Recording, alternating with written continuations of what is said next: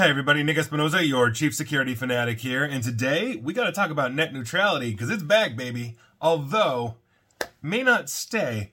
Now, here's why we need it, and I think this is actually important. Now, the backdrop before we do this is net neutrality coming back, and here's what's happening according to Cal Jeffrey of TechSpot. Because this past Thursday, the FCC voted three to two to reinstate net neutrality rules. Now, the proposal essentially will classify internet service providers as public utilities, therefore governed under Title II as opposed to Title I, which they currently are. Now, the FCC claims that these rules would prevent broadband providers from blocking or throttling traffic unless companies paid more among other violations, which we will talk about. Now, that vote is the second time the Commission has voted to assign itself as governor and regulator of private internet service providers. The first time was in 2015 under the Obama administration. Those rules were then repealed uh, under the Trump administration in 2017 solely along party lines. Now, to be fair, despite protests and cries that this was going to be the end of the free internet, nothing much has changed. And we'll talk about that too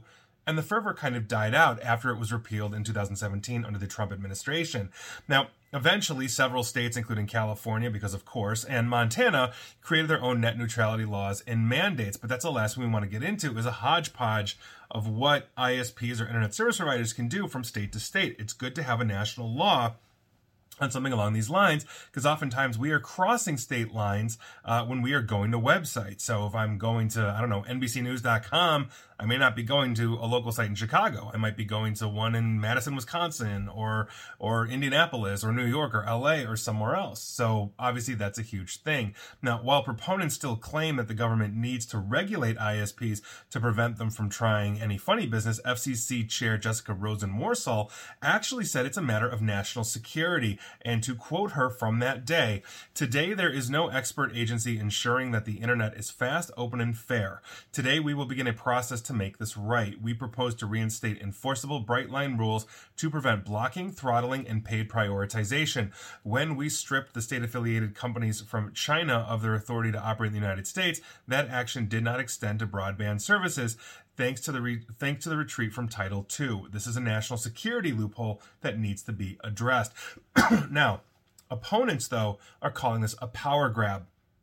So one of the FCC commissioners, Brendan Carr, somebody that has actually gone after uh, TikTok publicly, and I've applauded him for that. Um, I believe he's on he's a one of the Republicans on uh, on the chair, but uh, he's uh, Commissioner Brendan Carr points to a 2000, the 2017 repeal and the fact that the internet quote unquote didn't break as an example of why these rules are essentially unnecessary. Now, as much as I appreciate Mr. Carr's uh, points on TikTok and why it is an absolute national security disaster, we're going to talk about why it didn't necessarily break in the five to six years that it's been repealed but it slowly is. Now, here's what's going on. And, and so understand, I think, at, at, its core, that net neutrality in a situation specifically like this is not binary. Like a peaceful transition of power from, let's say, a democratic society into an autocracy, it starts with small things and then builds up until it's simply the norm meaning i didn't see it coming it just crept up on me uh, you know in the same way if a pot uh, frog is in a pot of boiling water the water doesn't boil instantly and the frog jumps out. The temperature raises the frog ignores it until it's too late.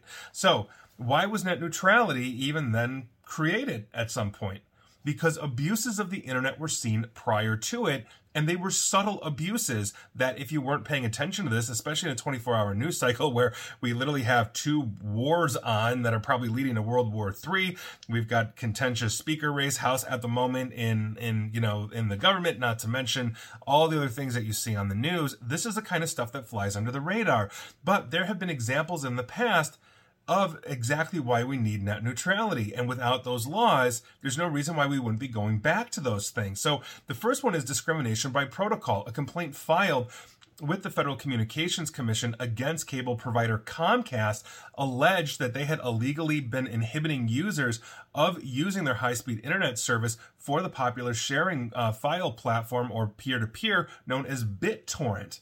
Now, Comcast admitted no wrongdoing in its proposed settlement up to $16 per share in December of 2009, and then it went to court, et cetera, et cetera. But the point was essentially is that you have, as as the internet service provider, the ability to throttle things that let's say are more bandwidth intensive to save yourself money, but slowing everybody else down. If I'm paying a flat rate, I should be getting that speed no matter what I do they shouldn't be able to do that. Now, on top of that, proponents of net neutrality, uh, myself included, that argue without these regulations, internet service providers would be able to profit from and favor their own private protocols over others. Now, that argument for net neutrality is that internet service providers would be able to pick and choose who they offer greater bandwidth to. So, if one website or company is able to afford more, they're going to go with that and they're going to pay for that privilege. This essentially stifles competition because it harms up and coming businesses and startups that may not have the deep pockets. Now, ISPs are able to encourage the use of specific services by using private networks to discriminate on what data is counted against bandwidth caps. So, for example, Comcast once again struck a deal with Microsoft that allowed users uh, basically uh, of, of Xbox 360s to extreme the Xfinity app without hitting the limit on Xfinity. There's a cap to say this is the amount of bandwidth you can use per month, but if you happen to have an Xbox and you happen to have the Xfinity app and you're a Comcast user, it's not going to count against your, your, your bandwidth hit. So, what that meant was other streaming apps that you might want to watch, like Netflix, HBO Go, Hulu, etc., counted towards that limit. You see the problem there? Now, Comcast denied that this infringed on net neutrality since it, quote, runs its Xfinity for Xbox service on its own private internet protocol and network. In other words, Comcast is not jumping to other internet service providers to get somewhere to actually, actually stream service because those things are metered between bandwidth. So think about this way. If I'm on Comcast and let's say I want to go stream Netflix and Netflix is on a different internet service provider, let's say AT&T or Level 3 or something along those lines, Comcast is actually making the connection and the jump for me hopping from Comcast to let's say level three or any other intermediate internet service providers and I start streaming Netflix to binge watch all day. Well, that's being metered by that service provider that is then basically going to be sending Comcast a bill in the same way Comcast is going to send that provider a bill as their users jump onto the Comcast network to access something. and here we are. And so if they can keep it within like, let's say the Comcast infrastructure, then they are all the more willing to say, well, you can stream these things for free. Doesn't count against the cap when you hop to Netflix on another internet service provider. And so maybe I am more inclined to continue watching the Xfinity app when I really want to watch Netflix because it's going to save me money or it's going to save me bandwidth. Now in 2009, on top of that, AT&T was bundling iPhone 3G with its 3G network service. That's how far back this goes. And the company was placing restrictions on which apps could run on its network specifically the apps that essentially were, were being hosted by third-party providers, uh, you know, in, in AT&T's infrastructure got priority. These are issues as well. On top of it, uh, net neutrality or without net neutrality, uh, essentially favoring fast loading websites is a problem as well. Now, a research study conducted by Forrester, online shoppers expected web pages they visited to load, uh, specifically download their content uh, essentially instantly. When a page failed to load at an expected speed, many sim- many people just simply clicked out. The study found that even a one second delay could lead to an 11% uh, pay, 11% fewer page views, a 16% decrease in customer satisfaction, and a 7% loss in conversions. Now, that delay can cause severe problems to basically small innovators who created new technology, but again, cannot afford the bandwidth to basically essentially maintain these things against a larger competitor like an Amazon.